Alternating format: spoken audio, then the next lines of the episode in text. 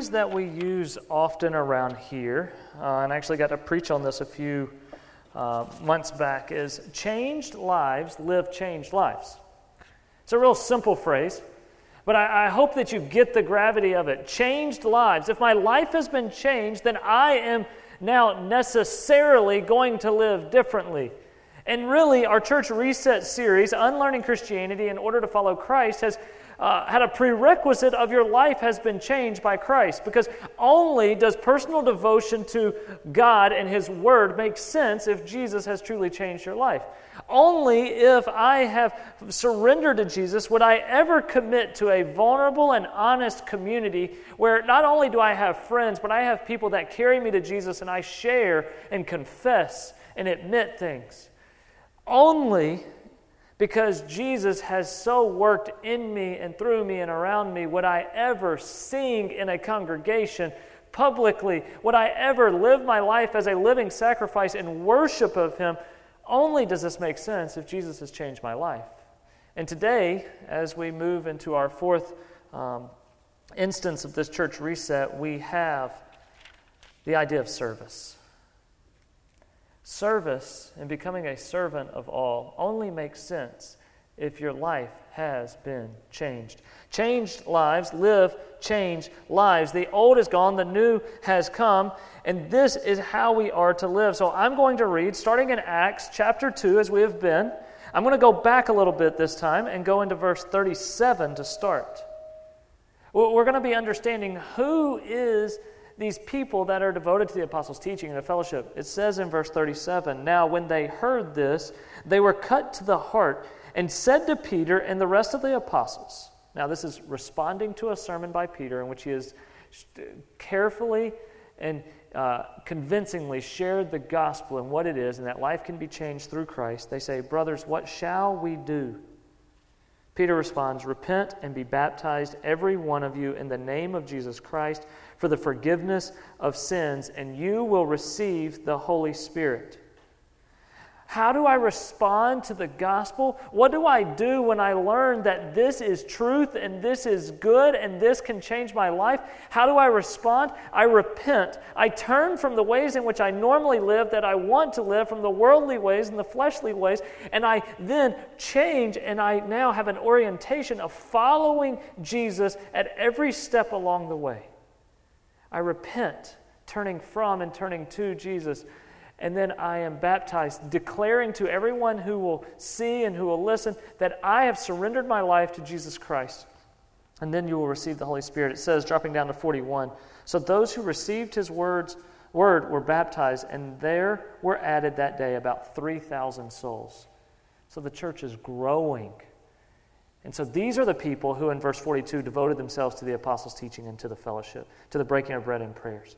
And an awe came upon every soul, and many wonders and signs were being done through them. 44 and 45 are where we're focusing today. And all who believed were together, and they had all things in common, and they were selling their possessions and belongings and distributing the proceeds to all as any had need. How does the church respond? How do we begin to live when Jesus has invaded our life and he has changed how we live? The three points I have are very simple this morning. You are called to serve, you are called to sacrifice, and you are called to selflessness. So we're going to start in serve. We are called to serve. When I say the word serve, unfortunately, many of us have a uh, misunderstanding of it. If I said, Hey, Max, when did the last time you served? He, he may tell me, well, in high school, I was in this organization where I had to get so many hours so then I could get this cool cord to wear around me. And I didn't even have graduation, but it was cool because I got it for $10. Uh, we served and did so many hours in a hospital or at this children's club, and, and we achieved the goal that we had to do. Or you may go, well, with my church, we serve. And see, we went to this other side of town where the people are less well off than us, and so us, the well to do, went and helped the impoverished people. I don't really remember the person's name, but I, I, know I served. Or maybe we fly across the country or across the world to go to a, a, a poor country and we, we, we serve these people by painting their orphanage or by hugging some kids. And, And all those things are really good, but I think what we're missing is that service is about who we are every day, and then we do those things in addition to that.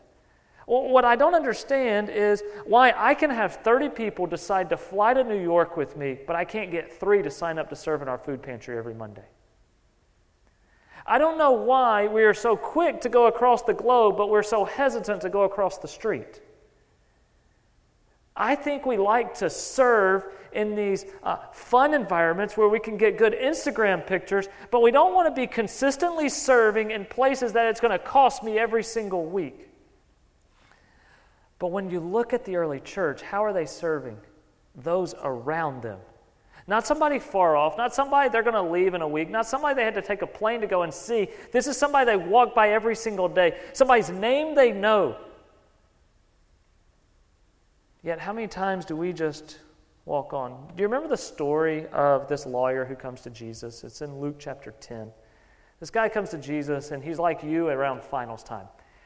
What do I need to do to verify I'm going to get the grade that I want? Right? Like, I really want to be, so if I make a 62 on this test, then I'll make sure I get a B. If I make a 74, then I might can get an A. And if I make a 26, I'll pass. Right? You've been there. And, so eh, this guy comes to Jesus and says, What do I need to do to make sure I've got eternal life? I want to make sure I'm secured. And Jesus says, Well, what's the law commanding? He says, Well, you know, you're to love your Lord your God with all your heart, mind, soul, strength, and you're to love your neighbor as yourself. And then he goes, but hang on, I don't remember how much this test was worth. Will you just verify that if I get a 20 on it, that I'm okay? He goes, Hey, will you just tell me uh, who my neighbor is so I can stop having to feel guilty about not helping other people and I can simplify who I'm supposed to serve? Jesus doesn't give a, uh, a clean answer. Instead, he tells a story. He tells a story of a man that was beaten, left for dead on the side of the road as he was robbed. This man's laying there about to die, and then a priest comes by, the man of God, the man who teaches and shows and leads in sacrifices. And what does this man of God do? He passes by on the other side. Then a Levite comes. He is the man that is, his family has upheld the law. They have been in the temple service. He is highly esteemed and looked up to because of his devoutness for God. And what does he do? He passes by on the other side. But who is it that stops? It's the Samaritan. Remember the one with faulty theology? who doesn't worship the right way, and yet he follows and is faithful to the Word of God correctly. See, the faulty theology, we can all get upset on and go, well, don't go to his church, and yet he's the one following the commands.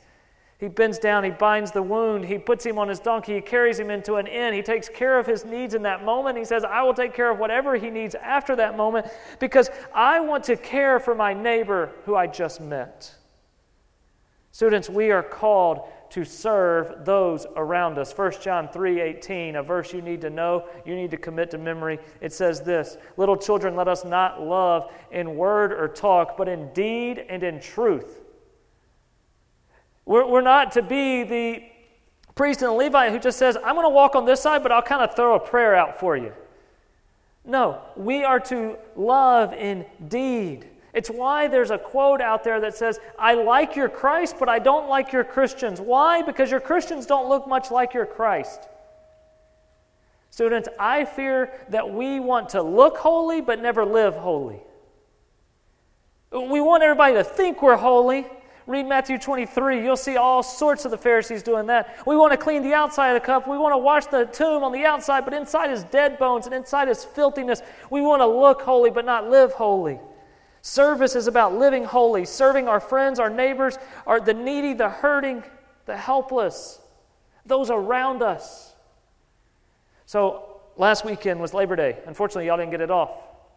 Uh, I did. It was nice. Uh, and I realized how old I was because on Labor Day, weekend, we got new appliances and we installed them. We, I smoked a Boston butt and I was proud of that. And I cut the grass. And on Monday evening, as we were sitting down on the couch, unwinding from the weekend, ready to go to the week, Carlin looks over me and says, Man, we had a good weekend, didn't we?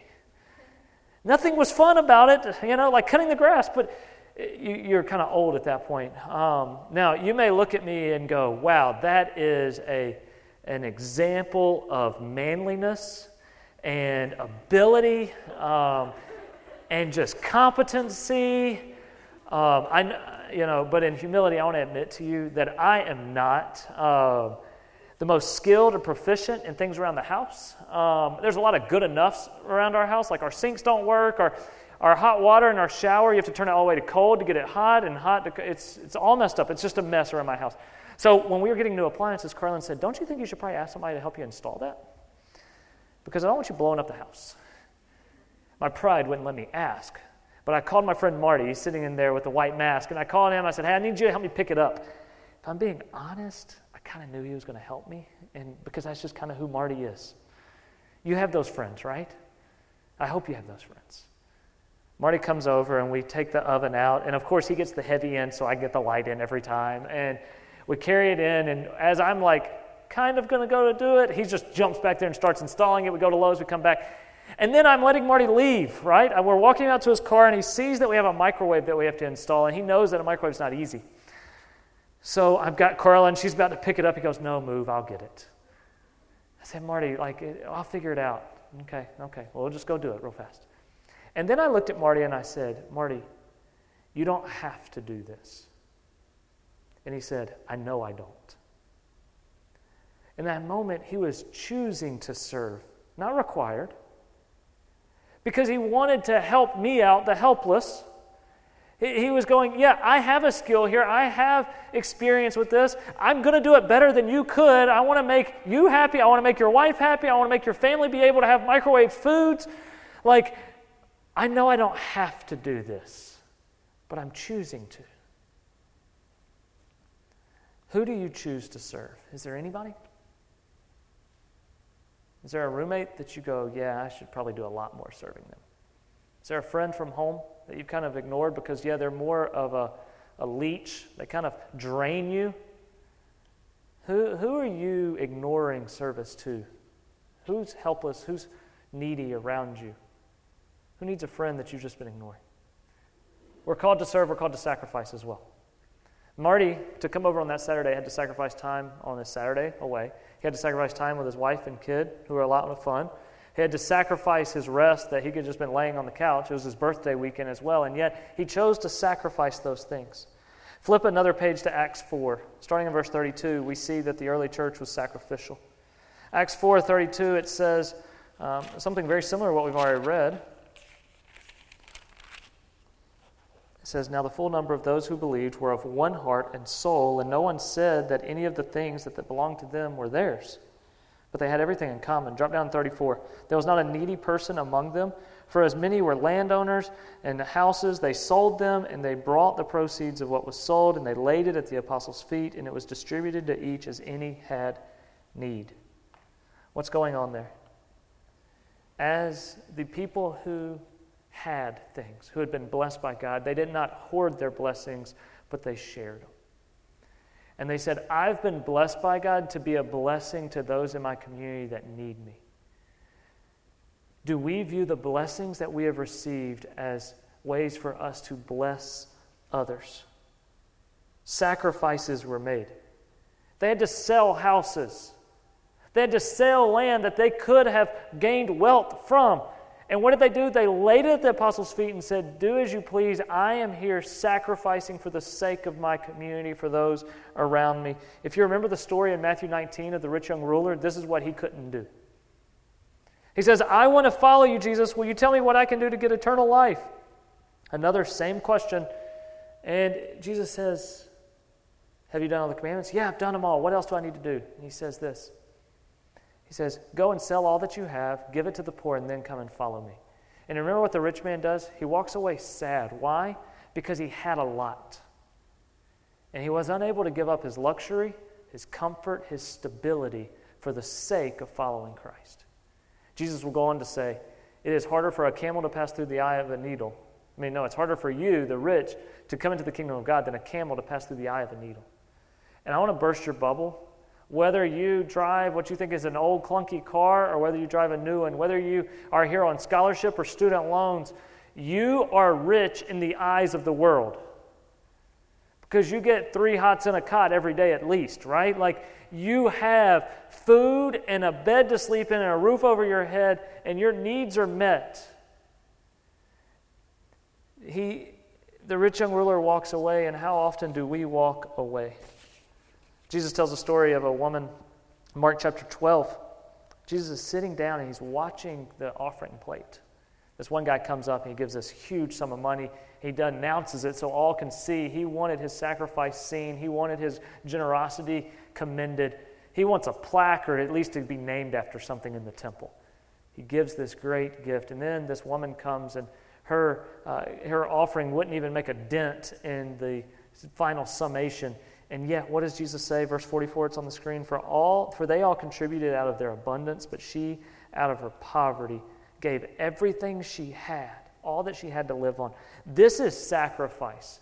Here's what we think following Jesus is about. It's just something we add on, right? It's just a, a comfortable thing.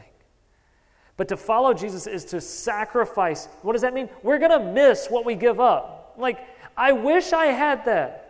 I wish at times, as we try to pay off things, I wish that I had the amount that I give to the church. It would sure help the dollar go a lot further. I miss the time that I give up when a student says, Hey, I need to meet. Yeah, I really want time with family on Friday, but I'm willing to sacrifice this because I want to be there for you. What ways are you sacrificing for the sake of Christ, not just following while it's easy? Are you sacrificial with your money? You may not have a lot, but that didn't matter. Mark 12, 44. It doesn't matter how much you got, are you sacrificial with it? Are you sacrificial with your time? Or do you hoard that? Do you keep that sacred to yourself? How are you sacrificial? Are you sacrificial in your following of Jesus, saying, Yeah, I will take, I will bow down my will to yours? Or do you say, as long as Jesus, you're willing to align with what I want, then I can follow you? Are you sacrificial? The final one is this you're called to be selfless. There's a really scary story, Acts 5, 1 through 10. I'm not going to read it all, I'm just going to retell it. Ananias and Sapphira. They sell their field. And then it says they put a little bit in their pocket for security, stability, comfort, and they carried the rest to Peter. And Ananias goes first and he carries this money and he says, Peter, here's what we sold. Aren't you so proud of us? Take our money. Peter says, Is this all it was sold for? And I said, Yeah, yeah, yeah, this is it. Knowing that he's got the little bit in his back pocket. He falls dead. Like, serious. Then his wife comes up. And Peter asks her, says, Sapphira, is this what y'all sold the field for? Absolutely, Peter. This is exactly what happened. He goes, Why is your selfishness coming out? Why are you holding back? Why are you lying in this moment? And again, she falls dead. See, we are so prone to selfishness. We want to serve when it's comfortable. We want to sacrifice what doesn't hurt. We want to be selfish in what we do. But Paul says, Philippians 2 do nothing out of selfish ambition or vain conceit we don't serve so that we can advance our name or enhance our resume. We don't serve in order to earn God's favor or others' favor. We don't do it for the credit, for the glory, for the gold star, for the affirmation, the exaltation, to impress anyone. We serve out of a heart that has been changed, that we have an overflow and a desire for generosity. We take on the mind of Christ, Philippians 2 says that we humble ourselves to the point of death, even death on the cross. We live as Christ lived because he has changed our life. One of my favorite stories is this of a lady named Linda Grant. Raise your hand if you've ever received chocolate chip cookies from us in any of your years. Okay. The reason you received those is Linda Grant. Linda Grant is a lady that goes to our church. I had never met her. She called me uh, a few years back. She said, Hey, I'm Linda Grant. You don't know me. And I didn't. She said, um, I just want to tell you a little bit about my story. Um, I was a nurse through my career, and my husband, I think, has passed away. And, um, and since then, I've been diagnosed with cancer. She said, The chemo and the medicines that I go through just take a real toll on my body. I am fatigued all the time where I can't really get out. I can't really do a lot of things. I'm kind of stuck and homebound. But she said that's a double edged sword because I'm fatigued all the time, but I can't sleep. I have restlessness. And then she perked up and she said, But I can bake. And then she proceeded to tell me that every week she bakes trays and trays and trays of cookies that she sends to nonprofits and to ministries and to churches and to people all around town because she says, This is what I can do. See, in a time where it would have made perfect sense for her to be selfish, right? Hey, will you just send some college students over to clean my house? Hey, I'm struggling with this. Will you send somebody over to take care of my yard? Will you send somebody to do this for me? Will you go get my groceries? In a time where it would have made sense for her to be selfish, she says, No, I'm choosing to be selfless. And so I'm doing what I can do for the sake of the kingdom to help somebody get connected. And there are stories of you in this room that go, Wow, that visit with the chocolate chip cookies showed me that I was seen, that I was known, that I was cared about, that, that this could be a place where I could get plugged in. That conversation I had with a student, or that time Jordan showed up and said, hey, or whoever it was. And, and so this story, Linda Grant doesn't make all the cookies. No, Claire and Mia and many more have made tons and tons of cookies. Why? Because they feel like this is an opportunity to serve, and they're choosing, no, I'm going to give up my Sunday afternoon in order to make a cookie because I have hopes that it'll help somebody connect doing what they can. You are called to serve. You are called to sacrifice. You are called to selflessness. So, this brings me to the action steps of today. Our expectation, I always do expectations and promises, right? Our expectation is that you consistently serve. Not that you check off a box and you go once a year with us on a plane to go to Toronto or to DC or to New York and you go, well, I served to consistently, regularly serve. You have been uniquely gifted and uniquely placed in this town to do what only you can do. Are you willing to say yes? So, I have four ways I want you to consider how you could be serving. First, what are your gifts? We sent out a spiritual gift survey that we hope you took. Your small group leader probably shared it with you. If not, you'll be getting it in emails and all that again. Where have you been uniquely gifted? Is it, is it through prayer, through teaching? Is it uh, in musical ability or in hospitality? Are you a great listener? Are you a good counselor? Do you exhort people to be better? What are your gifts? And how are you using them? To deny that you are gifted is to deny that God is a good creator. So I don't want to hear I'm not gifted. Yeah, your gift may not be as visible as theirs, or they may even be good at it, but it doesn't deny that you have a gift. Will you use it? Second, what needs exist around you? Yeah, there are some people that are really good at taking out the trash, right? Like Ethan, where's Ethan? He's a professional at it, right? We pay him to do it. But, but sometimes I will even take people who aren't professionals to take out the trash, right? Sometimes needs exist. But when you see a need, do you walk by on the other side and then justify why you do not act? Or do you see a need and do you meet it? What needs exist around you? You may not be the best at calculus, but if you're better than your roommate, why don't you help them out? What needs exist around you? What about your passions? This doesn't mean that you're the best at this, but sometimes your desire and your uh, passion for it make up for your experience in it. So, what are your passions? What uh, it an issue? Is it a people group? Is it a side of town? Is it a forgotten demographic? Is it students from another country? Is it uh, women stuck in sex trafficking? Is it uh, kids stuck in poverty? What are your passions that you need to be finding ways to, to utilize those. Finally, what's some past experience that you have? If you in your previous youth ministry were worship leader or the ProPresenter person or the soundboard person, those are experiences we would love for you to utilize.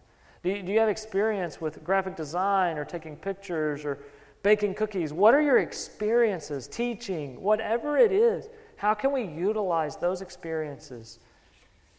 Because here's our promise we want to, we promise to enable you to use your gifts, your passions, and your interests for the world's good and for God's glory. We promise to enable you to send you out to use your gifts, your passions, and your interests for God's glory and for the world's good. Oh man, I forgot to give this on the slide. Darn it. There's a, there's a picture I meant to show you.